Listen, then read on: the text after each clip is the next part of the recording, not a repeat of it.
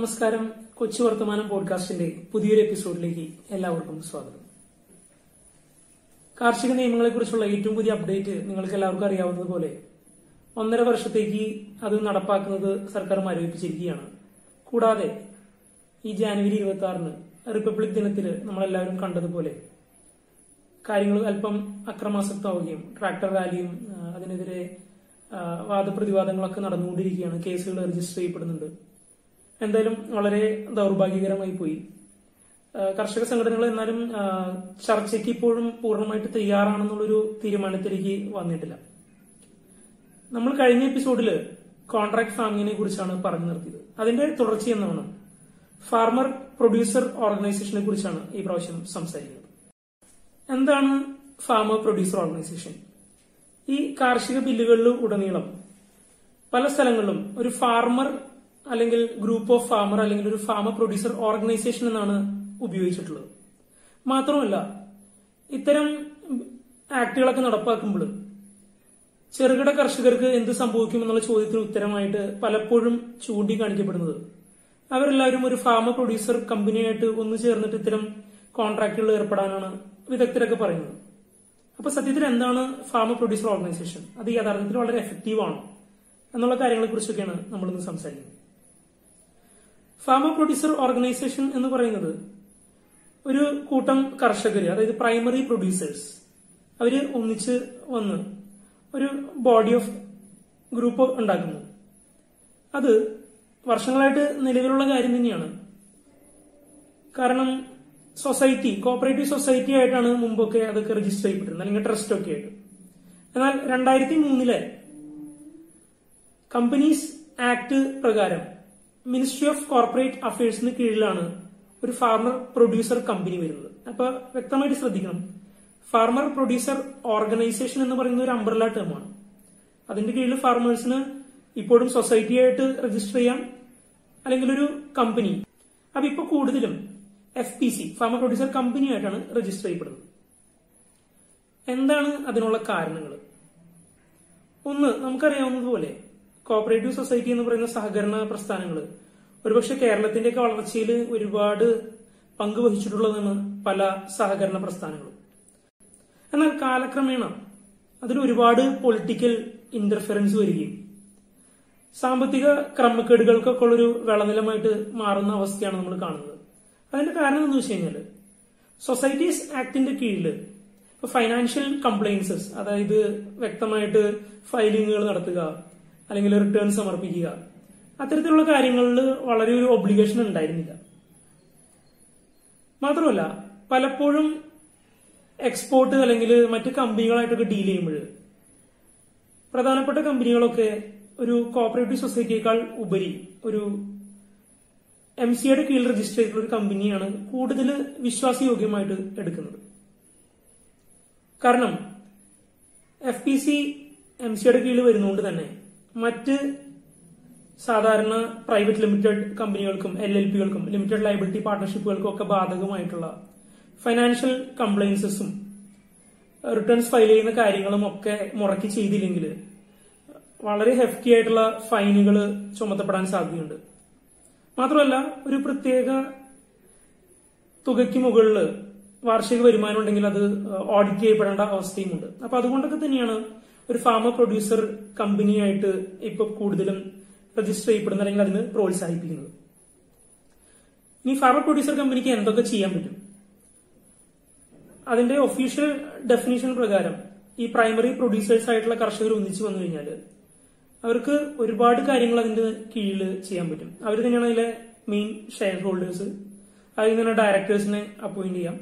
അഞ്ചോ പത്തോ ഡയറക്ടേഴ്സ് ഇനി ഇവർക്ക് അഗ്രികൾച്ചറിലുള്ള ഒരുപാട് പ്രവർത്തികൾ ഇൻപുട്സ് വാങ്ങിക്കുന്ന കാര്യം അതായത് സീഡ് ഫെർട്ടിലൈസർ ഒന്നിച്ച് കളക്റ്റീവ് ബാർഗെയിൻ ചെയ്തുകൊണ്ട് വലിയ ടൺ കണക്കിന് അവർക്ക് വാങ്ങി കുറഞ്ഞ വിലയ്ക്ക് വാങ്ങിക്കാം. അതായത് എക്കോണമിക്സ് ഓഫ് സ്കെയിൽ എന്ന് പറയുന്ന ഒരു സംഗതി അവിടെ കടന്നു വരുന്നു. അതുപോലെ ഒന്നിച്ച് കൃഷി സ്ഥലങ്ങൾ പാട്ടത്തിനെടുത്തോ അല്ലാതെയോ കൃഷി ചെയ്ത് അതിന്റെ പ്രൊഡ്യൂസ് ഗ്രേഡ് ചെയ്യാനും അത് പ്രൈമറി പ്രൊഡ്യൂസ് ആയിട്ട് ആർക്കെങ്കിലും വിൽക്കാനോ?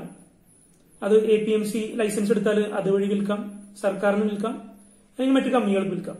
ഇനി ഇതിന് പുറമെ സ്വന്തമായിട്ട് ഒരു പ്രോസസ്സിംഗ് പ്ലാന്റ് ഇട്ട് കഴിഞ്ഞാൽ അവർക്കത് വാല്യൂ ആഡഡ് മൂല്യവർദ്ധിത വസ്തുക്കളായിട്ടും ചെയ്യാനും ട്രേഡ് ചെയ്യാനും ഒക്കെയുള്ള അവസരങ്ങളുണ്ട്. ഇനി അതിനും ഒരു പടി കടന്ന് എക്സ്പോർട്ട് ലൈസൻസ് ഒക്കെ എടുത്തു കഴിഞ്ഞാൽ നേരിട്ട് അവർക്ക് എക്സ്പോർട്ട് ചെയ്യാനും ഉള്ള സാധ്യതകളുണ്ട്. ഇതൊക്കെയാണ് ഒരു ഫാമർ പ്രൊഡ്യൂസർ കമ്പനി ആയിട്ട് രജിസ്റ്റർ ചെയ്യപ്പെടുമ്പോൾ ഉണ്ടാകുന്ന കാര്യങ്ങൾ. ഇനി ആദ്യത്തെ ഫാമർ പ്രൊഡ്യൂസർ കമ്പനി കേരളത്തിലാണെന്ന് പറഞ്ഞാൽ ആരും വിശ്വസിക്കില്ല. കാരണം രണ്ടായിരത്തി മൂന്നിലെ കമ്പനീസ് ആക്ടിലെ ഭേദഗതി വഴിയാണ് ഫാമർ പ്രൊഡ്യൂസർ കമ്പനി വരുന്നത്. അത് കഴിഞ്ഞ് രണ്ടായിരത്തി നാലിൽ ആദ്യമായിട്ട് ഇന്ത്യയിൽ രജിസ്റ്റർ ചെയ്യപ്പെടുന്നത് വാനില ഇന്ത്യ പ്രൊഡ്യൂസർ കമ്പനി എന്ന് പറയുന്നത് എറണാകുളം മൂവാറ്റുപുഴ ആസ്ഥാനമായിട്ടുള്ള ഒരു കമ്പനിയാണ് അതിനുശേഷം പിന്നീട് അങ്ങോട്ട് കുറച്ചു കാലത്തേക്ക് ഒരുപാട് പ്രൊഡ്യൂസർ കമ്പനികളൊന്നും ഉണ്ടായിരുന്നില്ല. എന്നാൽ കഴിഞ്ഞ ഏതാനും വർഷങ്ങളായിട്ട് ഇന്ത്യയിൽ ഇപ്പൊ ഏകദേശം എണ്ണായിരത്തിനും പതിനായിരത്തിനും ഇടയ്ക്ക് രജിസ്റ്റർ ചെയ്യപ്പെട്ടുള്ള ഫാമ പ്രൊഡ്യൂസർ കമ്പനികളുണ്ട് അതിൽ എല്ലാം വളരെ കാര്യക്ഷമമായിട്ട് പ്രവർത്തനയോഗ്യമൊന്നും ആയിട്ട് കാണുന്നില്ല. എന്നാലും ഏറെക്കുറെ പല സംസ്ഥാനങ്ങളിലും മിക്ക പ്രൊഡ്യൂസർ കമ്പനികളും നല്ല പ്രകടനമൊക്കെ കാഴ്ചവെക്കുന്നുണ്ട്. ഇപ്പൊ മഹാരാഷ്ട്രയിൽ സഹ്യാദ്രി ഫാംസ് എന്ന് പറയുന്ന ഒരു ഗ്രൂപ്പ് ഫാമർ കമ്പനി തക്കാളിയുടെ ഒരു മൊത്ത വ്യാപാരത്തിലും അതിന്റെ വാല്യൂ അഡീഷനിലൊക്കെ ഒരുപാട് കാര്യങ്ങൾ ചെയ്തിട്ടുള്ളതാണ്. ഇനി കേരളത്തിൽ തന്നെ നോക്കിക്കഴിഞ്ഞു കഴിഞ്ഞാൽ വടകരയിലുള്ള കോക്കനട്ട് ഫാമേഴ്സിന്റെ ഒരു പ്രൊഡ്യൂസർ കമ്പനി ഇതുപോലെ നാളികേരവുമായിട്ട് ബന്ധപ്പെട്ടുള്ള കുറെ കാര്യങ്ങൾ ചെയ്യുന്നുണ്ട്. അങ്ങനെ കേരളത്തിൽ പ്രധാനമായിട്ടും നാളികേര കൃഷിയായിട്ട് ബന്ധപ്പെട്ടും ഡയറിയായിട്ട് ബന്ധപ്പെട്ടൊക്കെയാണ് കൂടുതൽ പ്രൊഡ്യൂസർ കമ്പനി ഇനി ഇതിൽ കേരളത്തിൽ തന്നെ കുടുംബശ്രീ നേതൃത്വം കൊടുക്കുന്ന യൂണിറ്റുകളുണ്ട്. അതും ഡയറി യൂണിറ്റുകളൊക്കെയാണ് പ്രധാനമായിട്ടും. ഇനി ഇന്ത്യയിൽ മൊത്തത്തിൽ നോക്കുകയാണെങ്കിൽ പല എൻ ജി ഒസും ഒക്കെ കൂടെ ചേർന്നിട്ട് ഫാർമേഴ്സിനെ ഒന്നിച്ചു ചേർത്ത് ഉണ്ടാക്കിയെടുക്കുന്ന പ്രൊഡ്യൂസർ കമ്പനിയുണ്ട് കുടുംബശ്രീ പോലെ നാഷണൽ റൂറൽ ലൈവ്ലിഹുഡ് മിഷന് കീഴിൽ ആളുകൾ ഒന്നിച്ച് വരുന്ന കമ്പനീസ് ഉണ്ട്. NABARD national bank for agriculture and rural development. അവരുടെ കീഴിൽ അവരുടെ ലയബിലിറ്റി ഗ്രൂപ്പ്സുമായിട്ട് ചേർത്തുണ്ടാക്കിയിട്ടുള്ള ഗ്രൂപ്പുകളുണ്ട്. പിന്നെ എസ് എഫ് എ സി എന്ന് പറഞ്ഞു കഴിഞ്ഞാൽ ഒരു ഫാമർ അഗ്രോ കൺസോർഷ്യത്തിന്റെ കീഴിലുമായിട്ടും ഇത്തരത്തിൽ ഞാൻ പറഞ്ഞതുപോലെ എണ്ണായിരത്തിനും പതിനായിരത്തിനും ഇടയ്ക്ക് അനേകം ഫാമർ പ്രൊഡ്യൂസർ കമ്പനികൾ രജിസ്റ്റർ ചെയ്യപ്പെട്ടിട്ടുണ്ട്. ഇനി പല ചാലഞ്ചസ് ഉണ്ട് ഇവർക്ക്. ഈ പറഞ്ഞതുമാതിരി പലപ്പോഴും പ്രൊഫഷണൽ ആയിട്ട് ഇത് റൺ ചെയ്യാൻ പറ്റാത്ത അവസ്ഥകളുണ്ട്. മാത്രമല്ല പൊളിറ്റിക്കൽ ഇന്റർഫറൻസും കാര്യങ്ങളും ഒക്കെ കുറവാണ്. എന്നിരുന്നാൽ തന്നെയും വേണ്ടത്ര മൂലധനം ശേഖരിക്കാൻ പറ്റാതെ വരികയും ഇടയ്ക്ക് വെച്ച് അതൊക്കെ നിർത്തിപ്പോകുന്ന അവസ്ഥകളും ഒക്കെ ഉണ്ടായിട്ടുണ്ട്. ഇനി സർക്കാരിന്റെ ഒരു പദ്ധതി പ്രകാരം ഏകദേശം രണ്ടായിരത്തി ഇരുപത്തിനാലോട് കൂടിയിട്ട് പതിനായിരത്തിലധികം ഫാമ പ്രൊഡ്യൂസർ കമ്പനികൾ ഉണ്ടാക്കാനുള്ളൊരു പോളിസിയാണ് ഉണ്ടായി വന്നത്. അപ്പൊ അതിന്റെ ഒരു ഭാഗം എന്ന് വണ്ണം കൂടിയാണ് ഇത്തരത്തിൽ ഈ ഫാം ആക്ടുകളെ കുറിച്ചൊക്കെ ഇത്ര പ്രോത്സാഹനം. ഡബ്ലിംഗ് ഫാമർ ഇൻകം എന്ന് പറഞ്ഞുകൊണ്ട് ഒരു പോളിസി അല്ലെങ്കിൽ ഒരു വർക്കിംഗ് പേപ്പർ വന്നിരുന്നു. അത് പ്രകാരം ഇനിയുള്ള ഫാമർ പ്രൊഡ്യൂസർ കമ്പനി ഫോർമേഷനുകളിലൊക്കെ അമ്പത് ശതമാനത്തിലധികം മെമ്പർഷിപ്പ് ചെറുകിട കർഷകർക്ക് കൊടുക്കണം എന്നുള്ളൊരു നിബന്ധന വന്നിട്ടുണ്ട്. അതുകൂടാതെ ഇനീഷ്യൽ സ്റ്റാർട്ടപ്പിന്റെ സമയത്ത് പതിനെട്ട് ലക്ഷം ഗ്രാൻഡും അതിനുശേഷം ഏകദേശം ഒരു പതിനഞ്ച് ലക്ഷം ഓപ്പറേറ്റിംഗ് എക്സ്പെൻസും അഡ്മിനിസ്ട്രേഷൻ എക്സ്പെൻസും ഒക്കെ കവർ ചെയ്യാൻ വേണ്ടി ഒരു തുക ഘട്ടങ്ങളിലായിട്ട് സർക്കാർ നീക്കിവെക്കാനുള്ള ശ്രമങ്ങളും ഇതുവഴി നടത്തുന്നുണ്ട്. അപ്പോൾ ഇതിന്റെയൊക്കെ ഭാഗമായിട്ടാണ് ഈ റീഫോംസ് മൊത്തത്തിൽ നമ്മൾ വായിക്കുന്നത്. ഇനി നേരത്തെ പറഞ്ഞതുപോലെ ഫാമർ പ്രൊഡ്യൂസർ ഓർഗനൈസേഷൻ ഏറെക്കുറെ ഫാർമേഴ്സിന് മുന്നോട്ട് പോകാൻ സഹായകമായിട്ടുള്ള ഒരു കാര്യം തന്നെയാണ്. അപ്പൊ അത് കേരളത്തിലെ എക്സാമ്പിളുകളും അതിലുണ്ട്.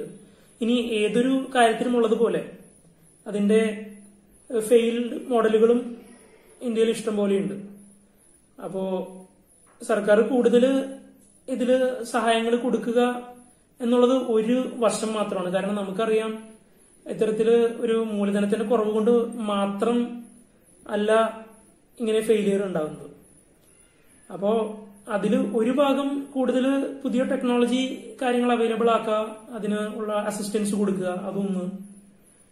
രണ്ട് നമ്മൾ ആസ് എ കൺസ്യൂമർ പലപ്പോഴും നമ്മൾ മറന്നുപോകുന്ന ഒരു കാര്യം ഇതാണ്. എല്ലാ ചോദ്യങ്ങൾക്കും ഉള്ളൊരു ഉത്തരം ഗവൺമെന്റ് അസിസ്റ്റൻസ് ആണ്. സത്യമാണ് അത് വേണം. സബ്സിഡികളും വേണം. വേണ്ട എന്ന് ഒരിക്കലും ഞാൻ പറയില്ല.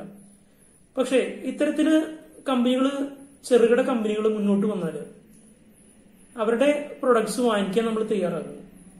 ഇപ്പൊ മൊത്ത വിപണിയിൽ അവർ കൊടുക്കുന്ന പ്രൈമറി പ്രൊഡ്യൂസ് അതെങ്ങനെയായാലും നമ്മുടെ വിപണികളിൽ എത്തിക്കോളും. ഞാൻ പറയുന്നത് അതിനൊരു പടി കൂടി കടന്നിട്ട് ഇത്തരത്തിൽ നമ്മുടെ നാട്ടിലെ ഫാമ പ്രൊഡ്യൂസർ കമ്പനികൾ ഒരു വാല്യൂ ആഡഡ് പ്രോഡക്റ്റ് അത് ഒരു ജാമോ സ്ക്വാഷോ സോസോ ജ്യൂസ് എന്തോ ആയിക്കോട്ടെ. ഇപ്പോ കേരളത്തിൽ തന്നെ നീരയൊക്കെയാണ് കോക്കനട്ട് ഫാമ പ്രൊഡ്യൂസർ കമ്പനികൾ കൂടുതലായിട്ട് മാർക്കറ്റ് ചെയ്യുന്നത്. പക്ഷെ നമ്മൾ എത്ര പേര് അതൊക്കെ വാങ്ങി കഴിക്കുന്നുണ്ട്? അത് ആണ് വലിയൊരു ചോദ്യം. ഞാൻ പലപ്പോഴും കുടുംബശ്രീ മേഖലകളിലൊക്കെ കണ്ടിട്ടുള്ള ഒരു കാര്യം തന്നെയാണ്. പല കുടുംബശ്രീ മേളകൾക്കും പോവാറുണ്ട്. അവിടെ നിന്ന് പലപ്പോഴും നമ്മൾ പ്രോഡക്ട്സ് വാങ്ങിക്കാറുണ്ട്. പക്ഷെ നമ്മൾ എത്ര ആളുകൾ ഒരു സൂപ്പർ മാർക്കറ്റിലോ ഒക്കെ ചെല്ലുമ്പോൾ ഒരു ബ്രാൻഡഡ് പ്രൊഡക്റ്റിന് ഉപരിയായിട്ട് ഇത്തരത്തിലൊരു പ്രൊഡക്റ്റിന് ഒരു ലോക്കൽ പ്രൊഡക്റ്റിനെ തിരഞ്ഞെടുക്കും. ആ ഒരു സ്റ്റെപ്പ് നമ്മൾ എടുത്താലേ ഈ കാര്യങ്ങളൊക്കെ ഒരു തീരുമാനം ഉണ്ടാവുകയുള്ളൂ. കാരണം ഇതൊരു ഫാർമേഴ്സും ഗവൺമെന്റും തമ്മിൽ മാത്രമുള്ള ഒരു പ്രശ്നമല്ലത്. ഫാർമേഴ്സിന് വേണ്ടി നമ്മൾ വാദിക്കുമ്പോഴും നമ്മുടെ ഭാഗത്തുനിന്ന് ഇതാണ് ചെയ്യേണ്ടത്. അത്തരത്തിലുള്ള പ്രോഡക്റ്റുകൾ അവർ അത് ചെയ്തു വരുമ്പോഴേ തന്നെ അവർക്ക് സ്റ്റാൻഡർഡൈസ് ചെയ്യാൻ പറ്റുള്ളൂ. പലപ്പോഴും ഇത്തരത്തിലുള്ള പ്രശ്നങ്ങൾ പാക്കേജിങ് അട്രാക്റ്റീവ് അല്ല എന്നൊക്കെയുള്ള കാരണങ്ങളാണ്. നമ്മളത് പതിയെ മേടിച്ചു തുടങ്ങിയാൽ മാത്രമേ അവർക്ക് അതിനുള്ള ഒരു റവന്യൂ ഉണ്ടായി വരികയുള്ളൂ. അപ്പൊ ഒരു സ്റ്റാൻഡേർഡ് പാക്കിങ്ങിലോട്ടൊക്കെ പോകാനൊക്കെ സാധിക്കും. ഒരുപക്ഷെ ക്യാപിറ്റലിസ്റ്റ് എതിർക്കേണ്ടത് ഇങ്ങനെ തന്നെയാണ്. കാരണം ഞാൻ പലപ്പോഴും കണ്ടിട്ടുണ്ട് ആളുകൾ ബഹുരാഷ്ട്ര കുത്തക കമ്പനികളുടെ കോളയും മദ്യവും ഒക്കെ കയ്യിൽ പിടിച്ചിട്ട് ഘോരഘോരം കാര്യങ്ങളെക്കുറിച്ച് ചർച്ച ചെയ്യുകയും പ്രസംഗിക്കുകയും ചെയ്യുന്നത് പക്ഷേ നമ്മുടെ നാട്ടിലെ ലോക്കൽ ഫാർമേഴ്സ് നടത്തുന്ന എത്ര കമ്പനികളുണ്ടെന്ന് നമുക്കറിയാമോ? അവരെന്തൊക്കെ പ്രൊഡക്ട്സ് ഉണ്ടെന്ന് നമുക്കറിയാമോ? ആ കാര്യങ്ങൾക്കൊക്കെ നമ്മൾ മുന്നോട്ട് വന്നാൽ മാത്രമേ ഈ കാര്യങ്ങൾക്കൊരു പൂർണത വരികയുള്ളൂ. അപ്പോ ഫൈനലായിട്ട് farmer producer company solution for everything അല്ല. പക്ഷെ അത് നല്ലൊരു സ്റ്റെപ്പാണ് അത് പുതിയ കാര്യമല്ല. വർഷങ്ങളായിട്ട് നിലകൊള്ളുന്നത് തന്നെയാണ്. ഇനി ഇതിൽ ഒന്നര വർഷത്തേക്ക് തൽക്കാലം അത് മരവിപ്പിച്ചപ്പോൾ പ്രതിപക്ഷ പാർട്ടികളും ഫാർമർ ഗ്രൂപ്പുകളും ഒന്നു ചേർന്ന് എന്തായിരുന്നു ചെയ്യേണ്ടിയിരുന്നത്? തങ്ങളാണ് ഇത്തരത്തിലൊരു നിയമം കൊണ്ടുവരുന്നതെങ്കിൽ എന്നുള്ള വ്യക്തമായിട്ട് അക്കമിട്ട് നിരത്തി കാര്യങ്ങൾ സർക്കാരിനെ ധരിപ്പിക്കുക എന്നുള്ളതാണ് അടുത്ത സ്റ്റെപ്പ് എന്നാണ് ഞാൻ വിശ്വസിക്കുന്നത്. അപ്പൊ മുഴുവനുമായിട്ടത് പിന്തള്ളി കളയണം എന്നല്ല. അതിനെ മെച്ചപ്പെടുത്താൻ സാധിക്കുമോ? അല്ലെങ്കിൽ കഴിഞ്ഞ ഒരു എപ്പിസോഡിൽ നമ്മൾ പറഞ്ഞതുപോലെ സർക്കാരിന്റെ വ്യക്തമായ പിന്തുണ എം എസ് പിയിലും എ പി എം സിയുടെ കാര്യത്തിലും വ്യക്തമായിട്ട് അത് എഴുതി ചേർക്കേണ്ടതാണെങ്കിൽ അത് ഫാമർ ഓർഗനൈസേഷൻ അത് വ്യക്തമായിട്ട് ഉന്നയിച്ച് അത് നേടിയെടുക്കേണ്ടത് തന്നെയാണ്. അപ്പോ ഇതിനിടയിൽ നമ്മുടെ കൂടി ഉത്തരവാദിത്തം ഓർത്തുകൊണ്ട് നിർത്തുന്നു. നന്ദി.